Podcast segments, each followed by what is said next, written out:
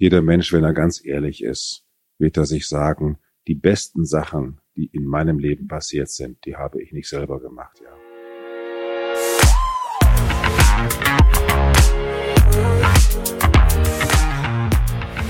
Willkommen bei der Extrameile, dem Podcast für Macher und Vordenker, die aktiv daran arbeiten, ihre Vision Wirklichkeit werden zu lassen und dabei Grenzen überwinden. Heute zu Gast habe ich Bruder Paulus Terwitte, Geistlicher, Kapuzinerbruder und Vorstand des Franz Franziskus-Treff. Willkommen bei der Extrameile. Hallo und guten Tag. Schön, dass ich hier bin. Wir hatten es ähm, gerade schon im Vorgespräch. Ähm, was die Welt braucht, ist mehr Menschlichkeit. Was meinen Sie genau damit? Menschlichkeit heißt für mich, dass wir zunächst mal wahrnehmen, dass keiner für sich allein existieren kann, ja. Niemand ist Robinson Crusoe. Ich bin nur, weil ein anderer mich gewollt hat, hoffentlich, ja. Ich äh, bin da, weil jemand mich im Arm getragen hat, weil jemand mich angesprochen hat, weil jemand mich unterrichtet hat und ernährt hat. Der jüdische Religionsphilosoph Martin Buber sagt, ich wird am Du. Also der größte Egoist ist einer, der Ich sagen gelernt hat von jemandem, der zu ihm Du gesagt hat. Und die, darum muss jeder für sich erstmal begreifen, dass mein Dasein, was hier ist, das kommt von anderen. Jetzt sage ich als Geistlicher natürlich auch von Gott. Mhm. Aber ich sage jetzt erstmal ganz natürlich, ich komme von anderen aus der Schöpfung. Ich habe mich nicht selber gemacht. Oder um es noch mehr auf den Punkt zu bringen, ich bin kein Automobil. Das heißt, ich bin Teil von was Größerem. Ich bin Teil von was Größerem. Nicht mal ein Atom, nicht mal ein Atom ist alleine, sondern es hat Proton, Neutron und alles Mögliche. Also die Welt ist immer im Zusammenhang zu haben. Und jetzt heute in den Tagen der Klimakrise merken wir das noch mal einmal wieder besonders, dass niemand ohne den anderen leben kann. Hm. Wahre Worte. Ähm, umso spannender, weil ich ja ähm, über die Vielzahl der Interviews mit ganz vielen Unternehmern, Investoren und auch äh, Journalisten gesprochen habe und die natürlich immer ja am, am Limit ihrer Möglichkeiten sind, ambitionierte Persönlichkeiten sind und äh, deshalb war es für mich ja auch eine besondere Freude, dass mhm. sie zugesagt haben und gesagt haben, Mensch, ähm, das finde ich spannend, auch mich in dem Kontext zu wagen. Auch die extra Meile, das ist ja ein Begriff der, der Leistungsgesellschaft, ja, des, des 110 Prozent Gehens. Ähm, da würde mich natürlich auch vor allen Dingen interessieren, Bruder Paulus, was sagen Sie dazu? Ähm, braucht man immer diese Leistung oder ist das ein Irrtum? Ist das eine Illusion, die viele auch Unternehmer aufliegen? Was sagen Sie dazu? Also ich glaube, dass jeder Mensch, wenn er ganz ehrlich ist, wird er sich sagen, die besten Sachen, die in meinem Leben passiert sind, die habe ich nicht selber gemacht, ja. Mhm. Das ist nicht das Ergebnis meiner Leistung, sondern ich hatte die richtige Sekretärin, ich hatte einen richtigen Hochschullehrer, ich hatte einen richtigen Gymnasiallehrer, Hauptschullehrer, der mir den richtigen Tipp zur richtigen Zeit gegeben hat. Und dann ist mir das richtige Buch in die Hände gefallen. Ich habe den richtigen Podcast gehört. Das nennt man theologisch Gnade. Mhm. Ich nenne das jetzt einfach mal das Beste, was ich im Leben erreicht habe, ist mir geschenkt worden. Und das ist das eine. Und das zweite ist, Viktor Frankl, der große Logotherapeut, sagt, äh, man kann Sinn nicht anstreben und ich sage deswegen auch, man kann Erfolg nicht anstreben, sondern Erfolg wird einem am Ende geschenkt. Ich bin schon für Planung, aber ich muss immer wissen, es kann was dazwischen kommen. Und ich weiß nie, ob das, was dazwischen kommt, genau das ist, was mir Erfolg bringt. Ja. Und darum glaube ich, dass es wichtig ist, dass jeder, der unternehmerisch tätig ist, dass er die Demut besitzt. Ein schönes Wort, Demut. Demut. Ja, Demut bedeutet nämlich, dass ich den Mut habe, den Mut habe, zu erkennen, dass ich nicht Gott bin. Da habe ich jetzt als Gläubiger es ein bisschen einfacher mit. Ja, ich kann ja sagen, wenn Gott existiert, dann bin ich auf jeden Fall schon mal nicht Gott. Und äh, diejenigen, die nicht an Gott glauben können, die äh, haben die Gefahr, dass sie dann sagen, ja, vielleicht bin ja ich Gott. Und da, äh, da beginnt das ganze Elend des Menschen eigentlich mit. Und äh, ihr wisst ja, Sie wissen ja, dass Steve Jobs hinten auf seiner Geräte eine angebissene Frucht gemacht hat. Das ist ja eine Referenz auf die Schöpfungsgeschichte, äh, wo drin steht äh, als äh, Grundbotschaft an die Menschen, du könntest im Paradies sein. Du könntest im Paradies, aber weil du das ganze Paradies haben willst, wirst du rausgeschmissen aus dem Paradies. Mit dem Mensch ist merkwürdig so, dass er alles, mhm. dass er so viel zur Verfügung gestellt bekommen hat. Und genau das, was er noch nicht hat, die extra Meile, die muss er jetzt haben. Genau das extra. Und dieses, je mehr er sich danach ausstrebt, umso mehr schmeißt er sich raus aus diesem Paradies, ja. Und daher kommt meines Erachtens das Unglück des Menschen, dass er nicht im Frieden ist mit dem, was er an Möglichkeiten hat und was ihm geschenkt ist, sondern er möchte immer noch ein bisschen größere PS, eine größere Urlaubserfahrung, eine schönere Frau, ein besseres Kind, einen tolleren Computer, immer dieses Komparativische. Da sage ich mir, das habe ich jetzt mal als Ordensmann und Mönch oder als Bruder gewählt. Gott hat mir sich selbst ins Herz gegeben und damit habe ich die Fülle schon in mir drin und alles andere ist eigentlich Zugabe. Darum lebe ich ein völlig entstresstes Leben. Ich bin grundsätzlich erstmal super zufrieden.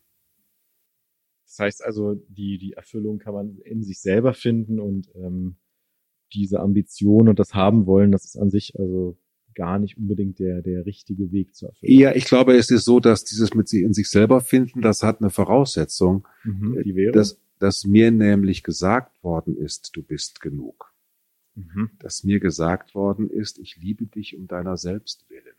Und da habe ich heute an viele Erziehungskonzepte ein ziemliches Fragezeichen, weil viele Eltern auch ihre Kinder so sehen als Glücksboten. Die müssen mich glücklich machen, die müssen das erreichen, die müssen dies und jenes das Kind sozusagen als Add-on zur eigenen Existenz.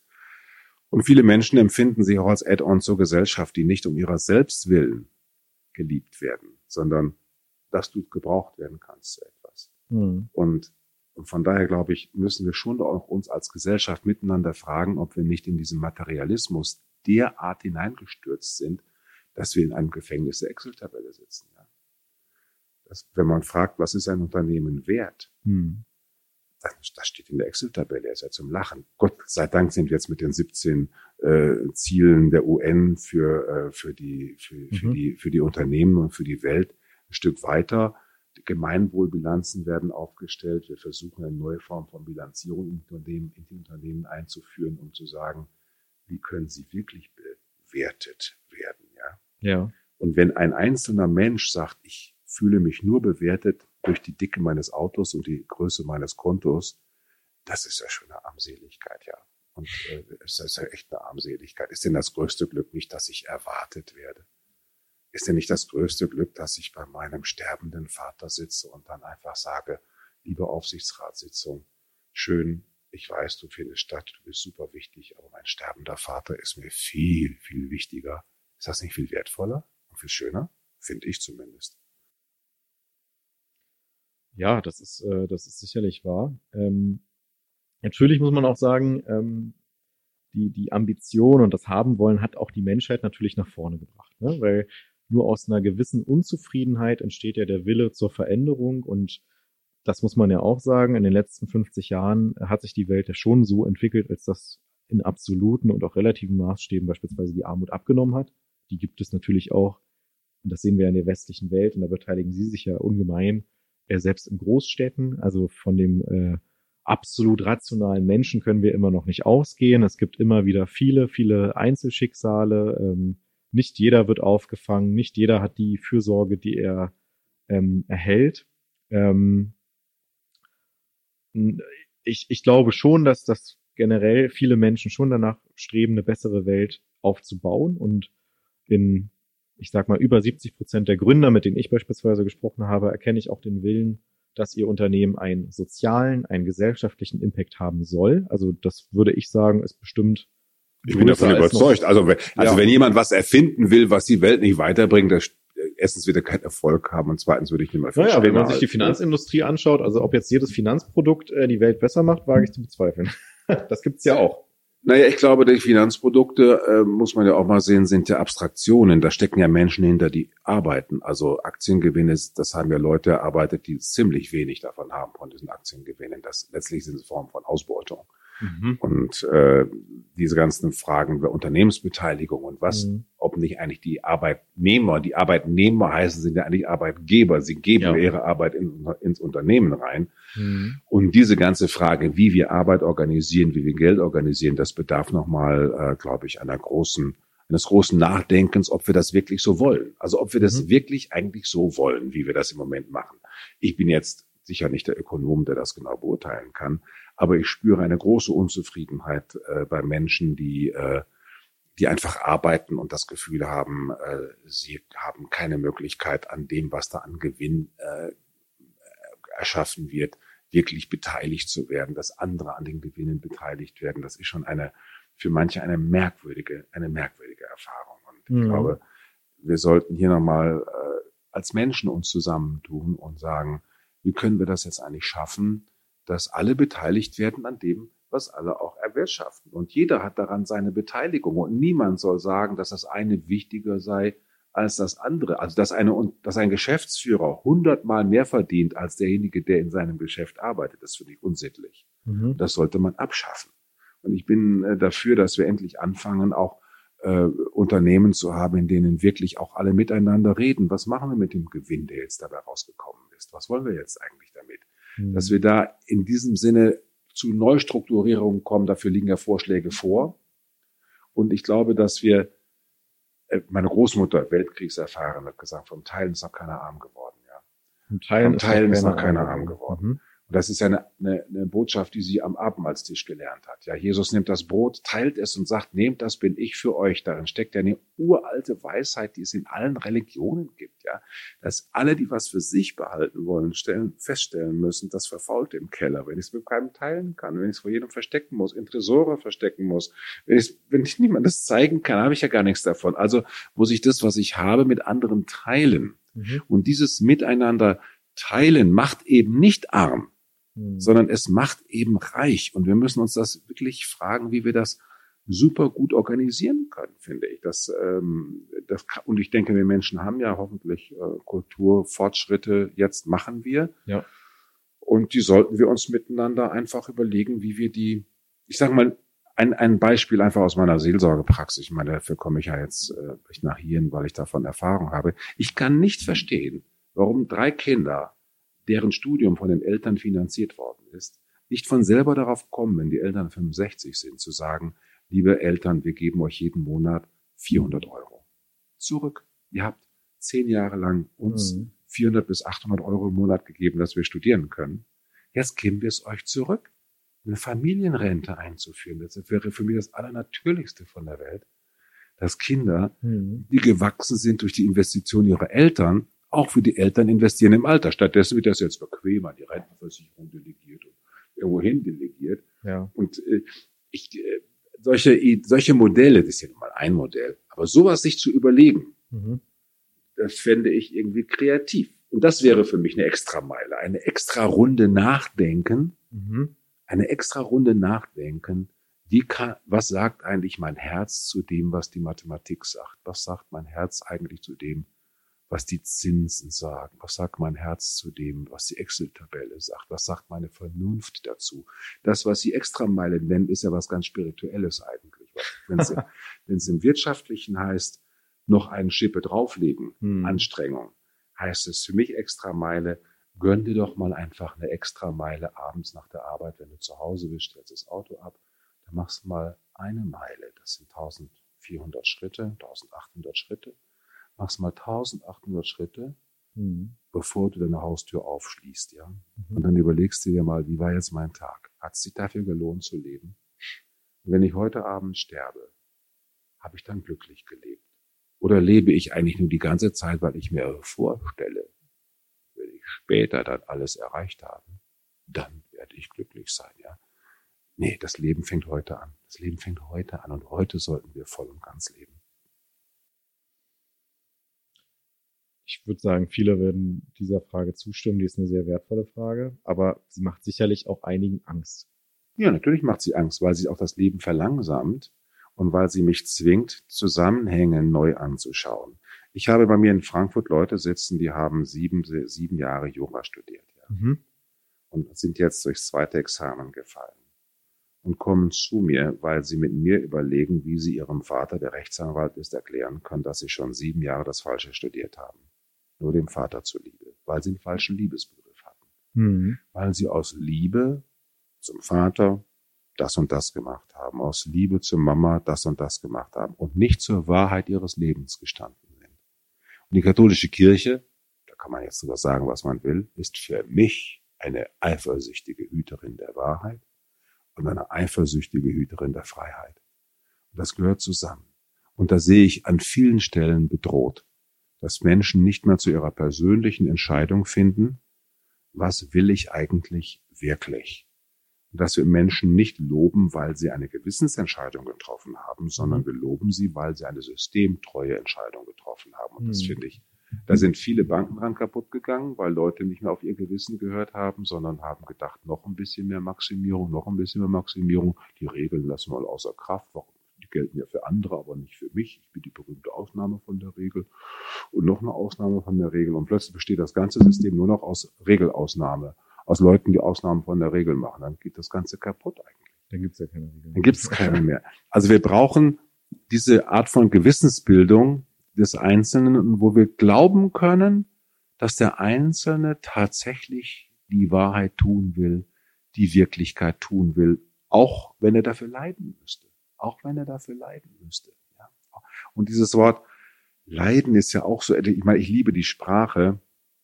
Ich liebe passionierte Unternehmensgründer und, und Gründerinnen. Mhm. Passionierte, leidenschaftlich. Und da steckt schon drin, die leiden um ihre Sache willen. Ja, die tun ihre Zeit reinstecken bis zum geht nicht mehr, weil ihr Herz ist für diese Sache jetzt einfach dran.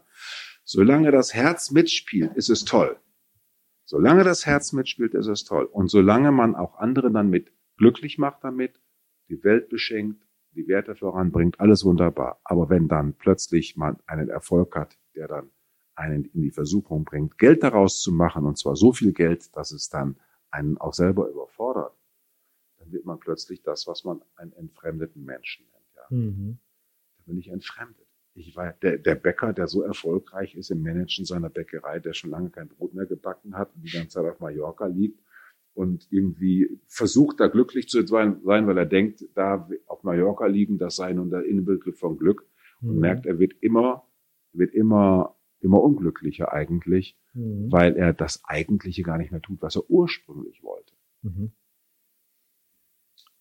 Ja, das, das, da ist sicherlich was dran, aber ich, ich habe auch Serienunternehmer gesprochen, die ihren Exit gemacht haben, also sprich diesen perfekten Karriereweg gegangen mhm. sind. Mhm. Die haben ein Unternehmen aufgebaut, es wurde am Markt angenommen, mhm. es hat einen Mehrwert gestiftet.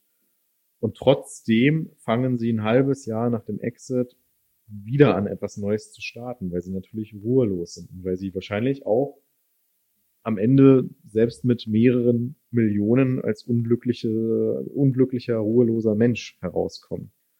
Ähm, ich glaube, dass das, das Kreative gehört ja zum Menschen. Mhm. Und wenn einer ein gutes Werk vollendet hat, ist das für ihn ein Ansporn, einen neuen wieder anzufangen. Mhm. Also wenn jemand äh, einfach ein erfülltes, auch unternehmerisches Leben gehabt hat, das Unternehmen erfolgreich verkauft hat, dann hat er Lust natürlich was Neues zu machen. Und wenn er damit den Menschen dient, ist doch wunderbar. Ja. Und ich glaube, nichts macht ja einsamer als nicht kreativ sein zu können. Und mhm. es macht auch nichts einsamer, als nicht zu arbeiten. Wenn ich arbeitslos wäre, würde ich beim Bundesverfassungsgericht sofort eine Klage einreichen und würde sagen, ich möchte gerne, dass die Gesellschaft merkt, dass ich ein Recht darauf habe zu arbeiten. Sie soll gefälligst eine Arbeitsstelle schaffen, die mir entspricht. Mhm. Sie soll gefälligst dafür sorgen, dass ich arbeiten kann. Das stimmt was in der gesellschaftlichen Organisation nicht, wenn man eine Million Arbeitslose hat. Mhm. Es liegt nicht an den Menschen. Es liegt daran, dass wir Arbeit so organisieren, dass sie Menschen nicht glücklich machen kann. Und wir sollten unbedingt äh, Menschen, wir sollten unbedingt daran denken, dass wir auf Menschen ausgerichtete Arbeit brauchen. Die ganze Bologna-Prozess, Studium wird ja gerade ziemlich viel diskutiert. Ist Studium eigentlich noch das, was Studium mal war, oder ist es nur noch eine eine Notenabfragerei und Punktesammlerei und am Ende ist es ja. nichts anderes wie eine Excel-Tabelle füllen. Ja, ja da habe ich auch meine Fragen dran, ob da ein menschliches Herz gebildet wird. Ich war bei der Financial School in Frankfurt äh, habe das Haus besichtigt und am Ende den Leiter gefragt, und wo ist denn hier die Kapelle? Ja, wie Kapelle? Na, ich sag, wo ist der Raum, in dem alle ihre wunderbaren Studenten überlegen, wofür sie jetzt dieses, was sie alles lernen, anwenden wollen? Mhm. Und wie sie das machen, dass sie es so anwenden, dass es wirklich den Menschen dient und nicht den Zahlen. Ja, ach so, ja, ich finde schon, dass das wichtig ist, dass Menschen sich Rechenschaft darüber ablegen, wofür sie Fertigkeiten mhm. entdecken. Ein Messer kann man in der Hand haben, um Gutes zu tun und Böses zu tun. Ein Chirurg, der nicht schneidet, ist fürchterlich, ja, der muss schneiden. Das ist ein blöder Chirurg, ja. Also ein Messer muss man, muss man führen können. Das Messer in sich ist doof. Geld ist in sich doof. Also ein Auto ist blöd. Es braucht den Menschen, der es führt. Ein Unternehmen braucht den Menschen, der es führt. Es steckt nicht in den Zahlen drin.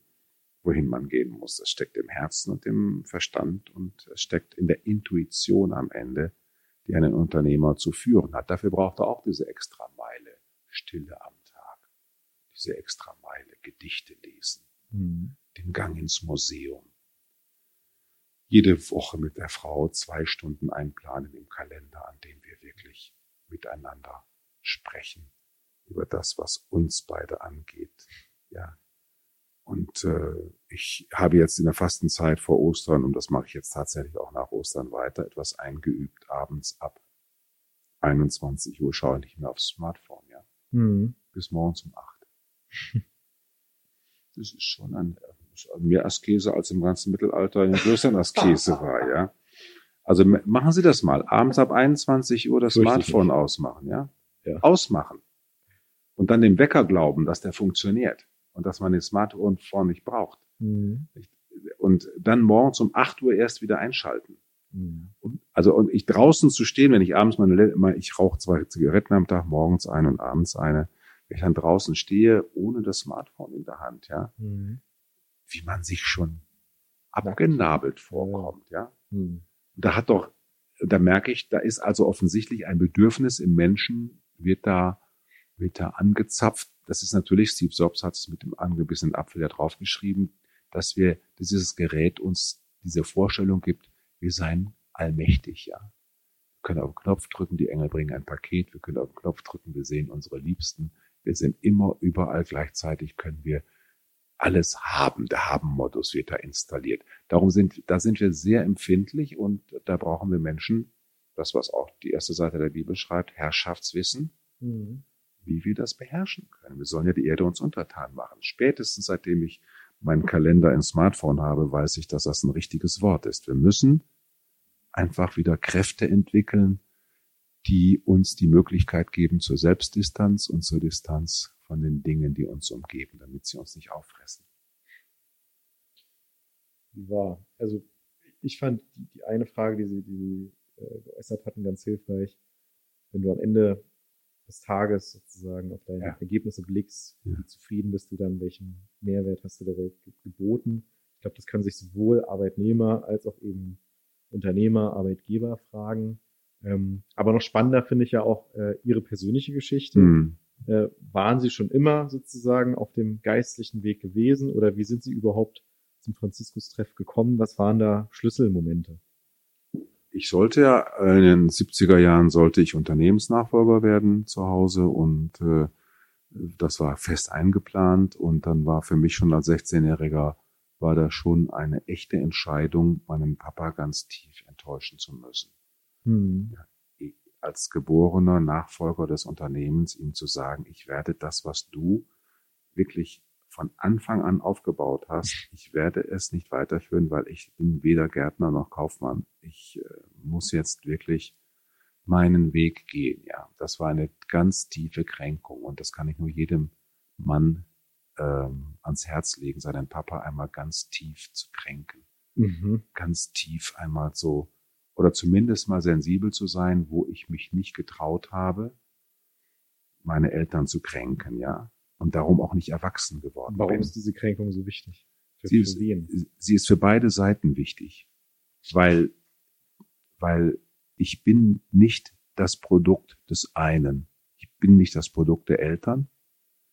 Und die Eltern müssen wissen, der Sohn ist auch nicht ihr Produkt, sondern wir sind einander geschenkt.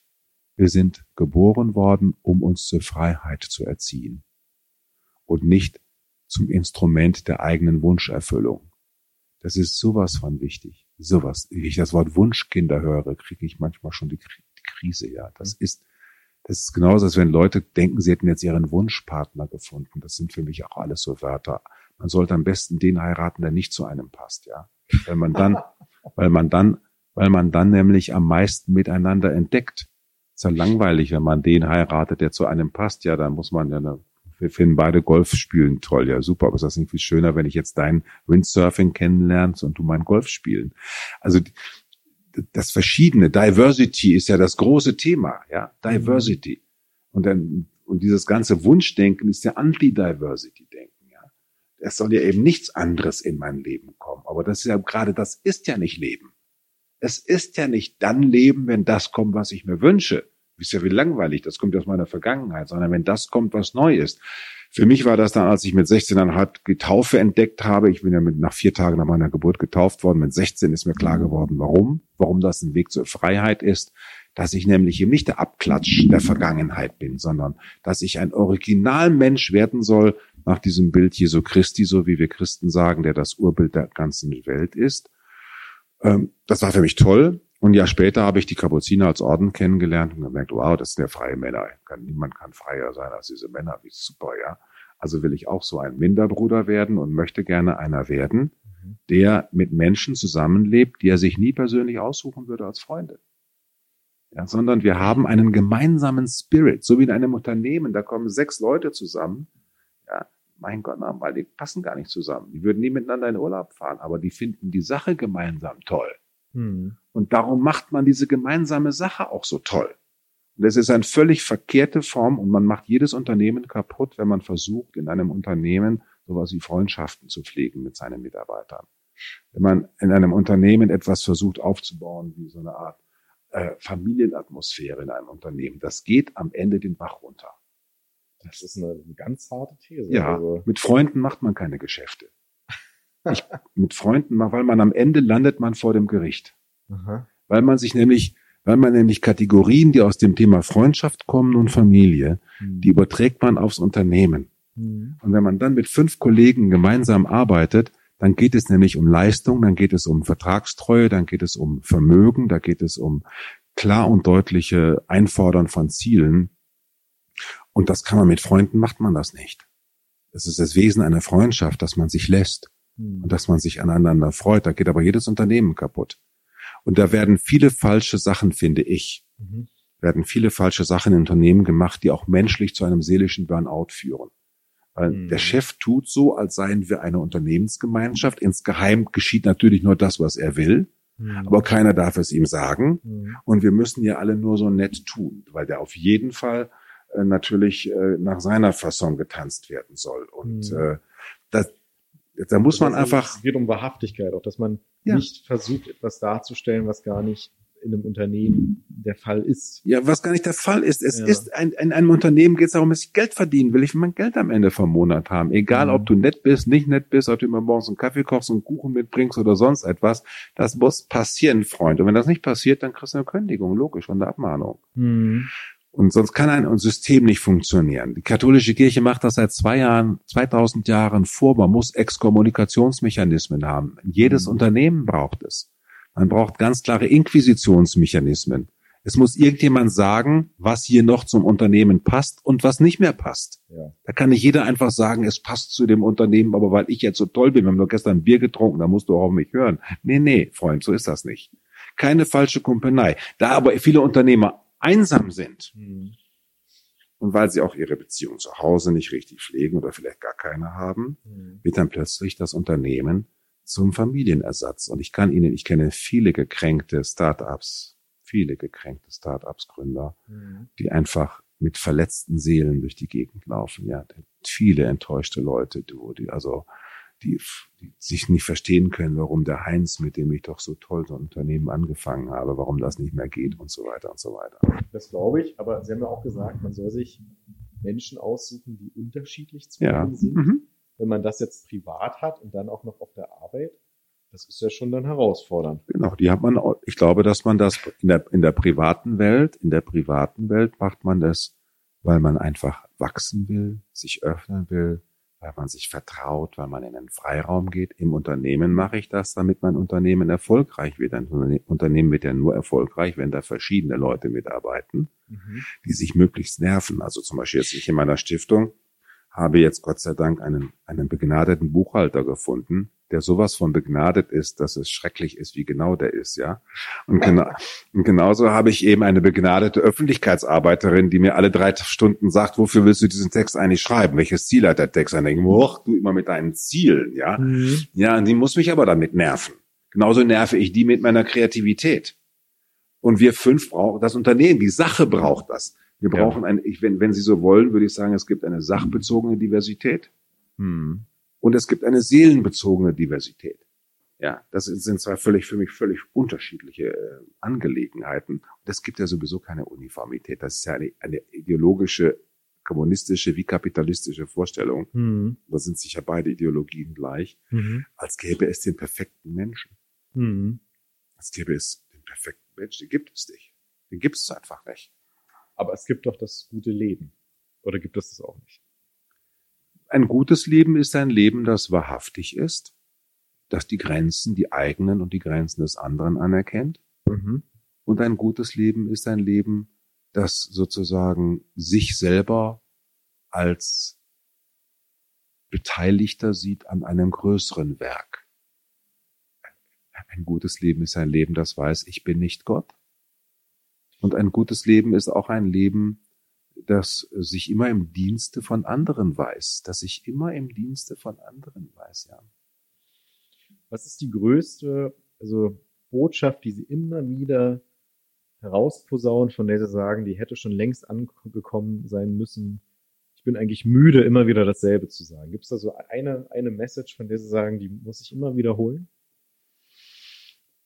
Ja, du hast dich nicht, du hast, du hast dich nicht selbst in diese Welt organisiert. Du kannst nur leben, weil du ein Mitlebender bist in dieser Schöpfung, ein Mitlebendiger bist. Du bist ein Kollaborateur, Kollaborateur in der Schöpfung. Du kannst ohne den Stein und ohne die Sonne und ohne das Blatt und ohne die Katze und ohne deinen Nachbarn und am Ende auch ohne dich nicht leben. Und darum behandle bitte alles seinem Wert gemäß. Ja, und behandle alles seinem Wert gemäß. Es ist eine Botschaft, die ich immer wieder sagen will. Lass dich stören. Ja, man kann das sagen. Lass dich stören. Lass dich stören von dem, was jetzt gerade passiert.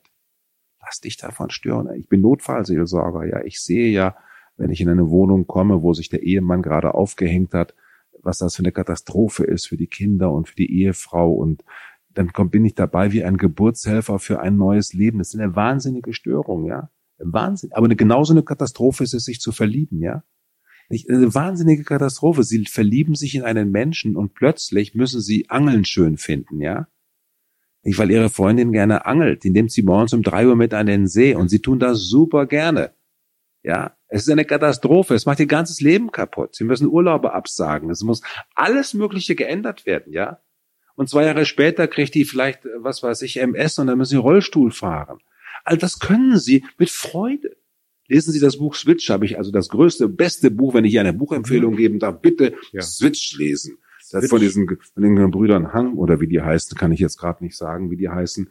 Das ist das allerbeste Buch, was ich bis jetzt gelesen habe, weil es so, weil es so wunderbar witzig geschrieben ist, mit vielen Beispielen aus Unternehmen, äh, weil wir verändern uns alle super, super gerne, ja, dann sind wir trotzdem oft auch konservativer wie der ganze Vatikan. Gucken Sie sich mal zu Hause an, wie Ihr, wie Ihr Badezimmerspiegel und wie Ihre Zahnpasta und Zahnbürste organisiert ist, wie seit 20 Jahren.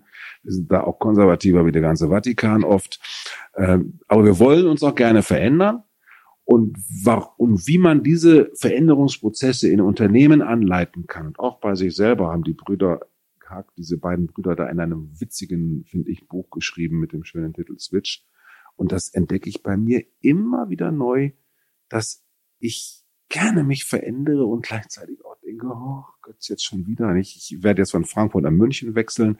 Mit Freude räume ich meine Bücherregale aus, verschenke das an Leute und werde hoffentlich mit sehr, sehr wenig Umzugskisten äh, werde ich umziehen äh, in einem, in einem Zimmer, das ich nicht ausgesucht habe, in Möbel, die ich nicht ausgesucht habe, weil ich ein armer Kapuziner bin und nichts selbst besitze werde ich da einfach neu anfangen. Und das ist für mich großartig. Das ist für mich wirklich großartig, äh, da so neu beginnen zu können. Das erfordert Mut, aber das ist auch inspirierend. Ich nehme mit, wir haben ein Plädoyer für die Vielfalt. Ja, auf jeden Fall. Ähm, unbequeme, wie soll ich sagen, unterschiedliche Meinungen, Ansätze sind förderlich. Auf jeden Fall. Und man solle doch sich die Frage stellen, was tue ich für mein Gemeinwohl, was tue ich auch für den größeren Sinn hinter allen, sich hinterfragen. Ähm, und so kommt man schrittweise zu einem besseren Leben. Das letzte Wort, Bruder Paulus, haben ja, Sie. Ja, ich wünsche, dass jeder sich am Tag eine extra Meile Stille wünscht, in Stille gönnt, eine extra Meile Auszeit, eine extra Meile vielleicht einen Anruf am Tag zu einem Menschen, den man mag. Und äh, diese Extras sollte man sich im Leben unbedingt gönnen, weil das sehr viel hilft, ein gutes und aufmerksames Leben für sich und für andere zu führen. Ein toller Exkurs. Ganz herzlichen Dank. Bitteschön, gerne.